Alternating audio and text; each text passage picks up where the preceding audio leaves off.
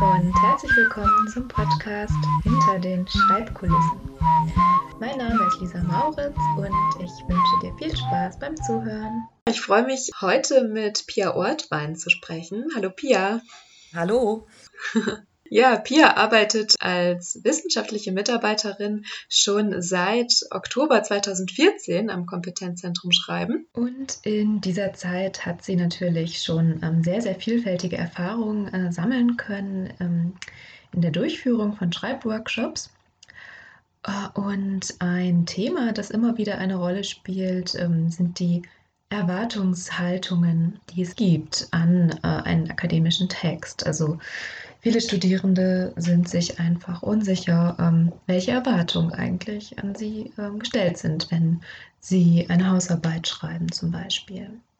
Pia, wie gehst du mit so einer Situation im Workshop zum Beispiel um? Was ich immer wieder bei ähm, unserem Klientel raushöre, ist eine Unsicherheit darüber, was man in dieser Rolle als Studierender, Studierende eigentlich sagen darf, was angemessen ist, was schon zu viel ist, was dann aber, was aber auch zu wenig sein könnte und dass dadurch regelrechte Blockaden entstehen. Mhm. Kann man die Frage allgemein beantworten, ähm, was die Rolle von Studierenden ist in Texten oder ist das zu fachspezifisch? Oh, das ist, glaube ich, nicht nur fachspezifisch, sondern das ist, glaube ich, auch extrem von denjenigen abhängig, die die jeweilige Aufgabe stellen was genau die Erwartung ist. Wir haben äh, in den Kamingesprächen zum Beispiel auch sehr viel von Dozenten und Dozentinnen selbst gehört, was erwartet wird, was sie gerne lesen, was sie nicht so gerne lesen, wo sie finden, dass sich Studierende dann doch zu weit aus dem Fenster lehnen oder wo es ihnen zu flapsig wird oder wo es zu hölzern wirkt oder so. Und das ist so unterschiedlich mhm. und na klar, auch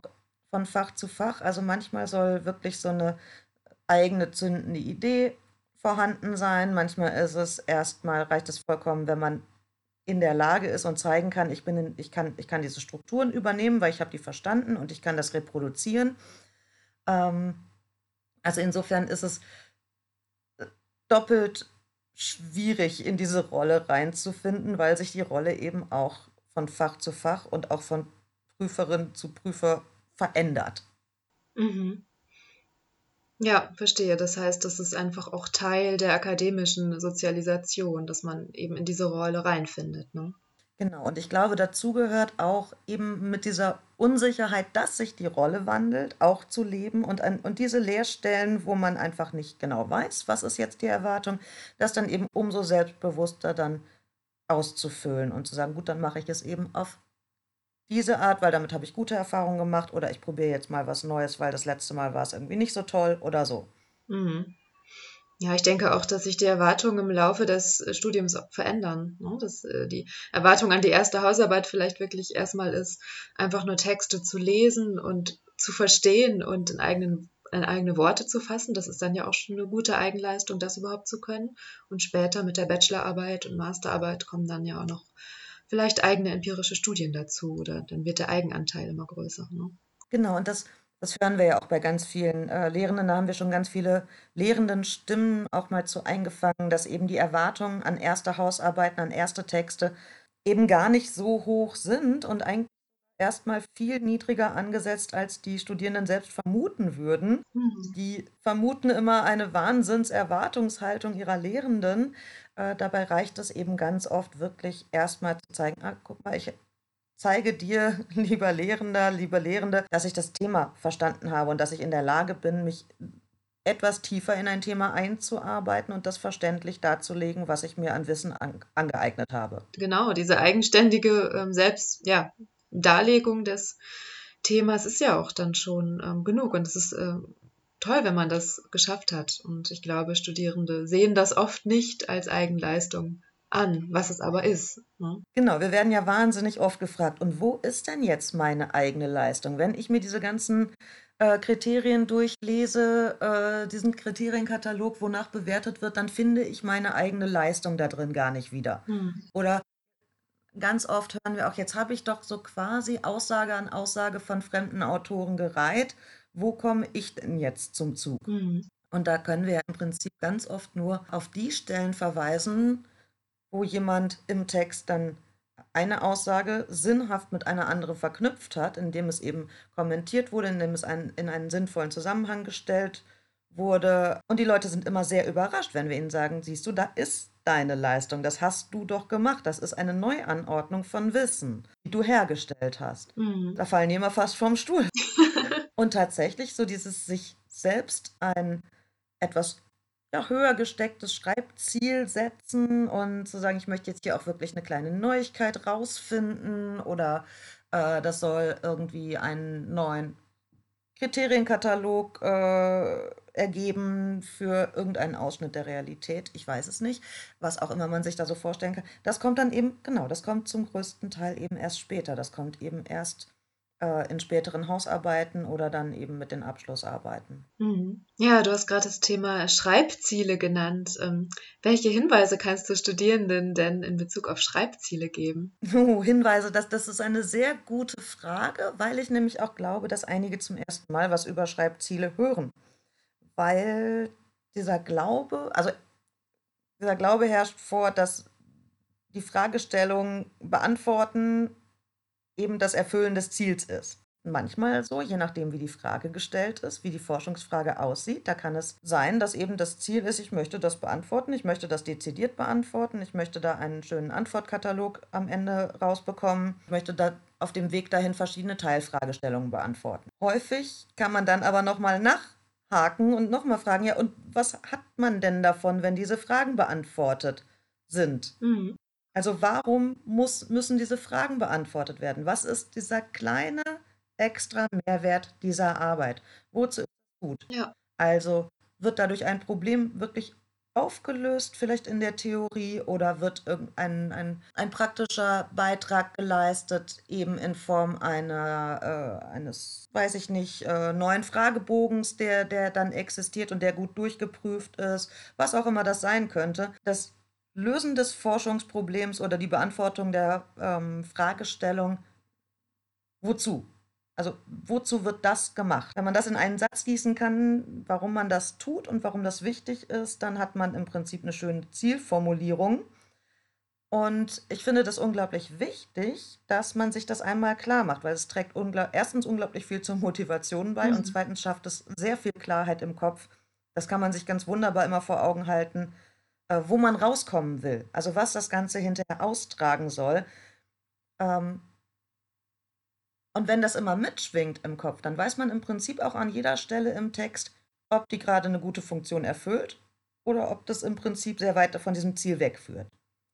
Also das ähm, ist eine sehr gute Richtschnur, eine gute Orientierung, eine, sauber, eine saubere Zielformulierung. Ja, ja, ich denke, das ist sehr wichtig, am Anfang sich diese Frage zu stellen, äh, was ist eigentlich das Ziel der Arbeit und dann aber auch ja im Laufe des Schreibens, wie du gesagt hast, immer wieder zu dieser Frage zurückzukommen und wenn sich das Ziel verändert, ist es auch vollkommen in Ordnung, ne? Aber dass man einfach immer wieder ja die, diese Frage ähm, an sich selbst und an seinen Text stellt. Ich glaube, das ähm, ist ein guter Hinweis. Genau, und genau, auch was du gerade sagtest, das ist auch sehr, sehr wichtig, auch wenn sich das Ziel zwischendurch verändert, auch das ist in Ordnung. Das ist vielleicht dann so ein Punkt, den sollte man mit den jeweiligen Lehrenden dann einmal besprechen und einmal Bescheid geben. So, hallo, mein Ziel hat sich hier verändert, ist das in Ordnung? Mhm. Aber im Prinzip ist es weniger ein Problem. Wenn man dann zum Beispiel sagt, nein, ich habe jetzt am Ende keinen Maßnahmenkatalog äh, für weiß nicht, diese und jene Berufsgruppe und wie die mit folgendem Problem umgehen sollte, sondern ich habe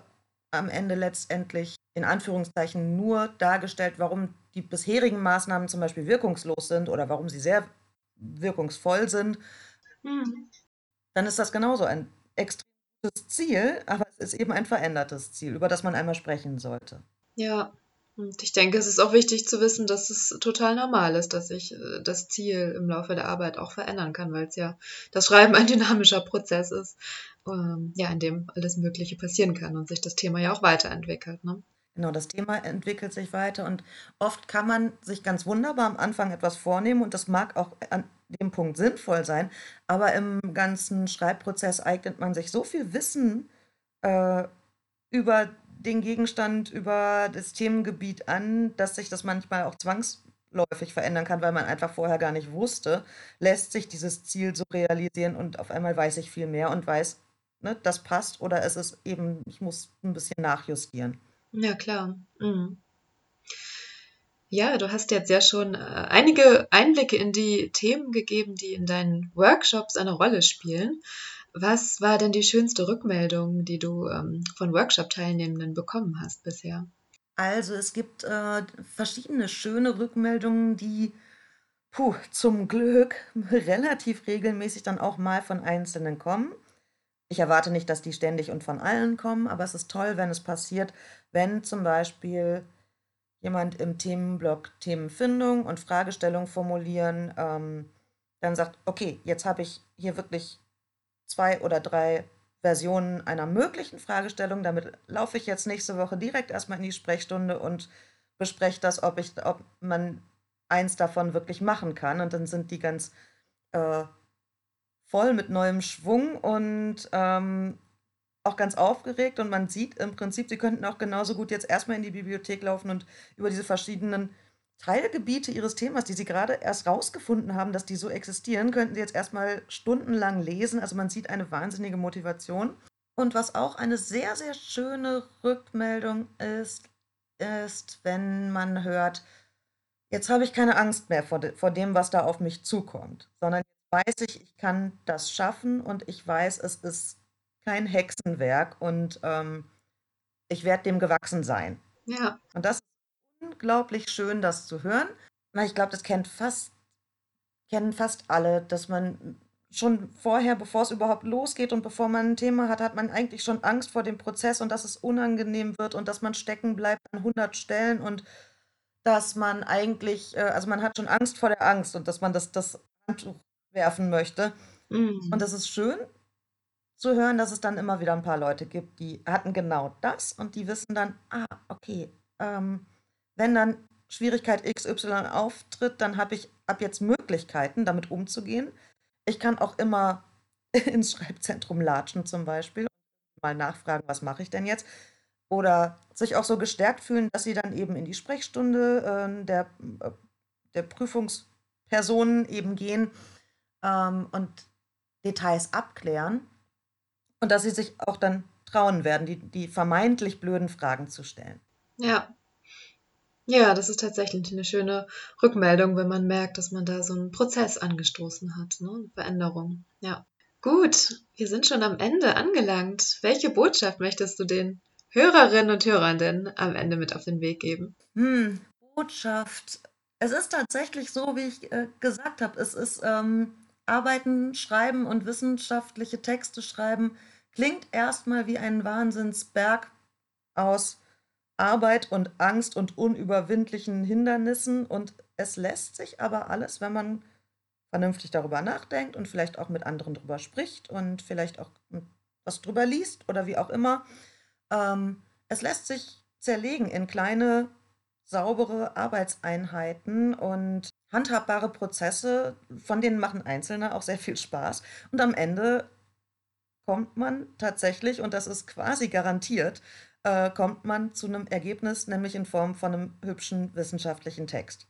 Oder erstmal einem akademischen Text. Ja, danke schön, Pia. Ich denke, das ist ein ermutigendes Schlusswort, dass es auch möglich ist, Spaß zu haben am Schreiben.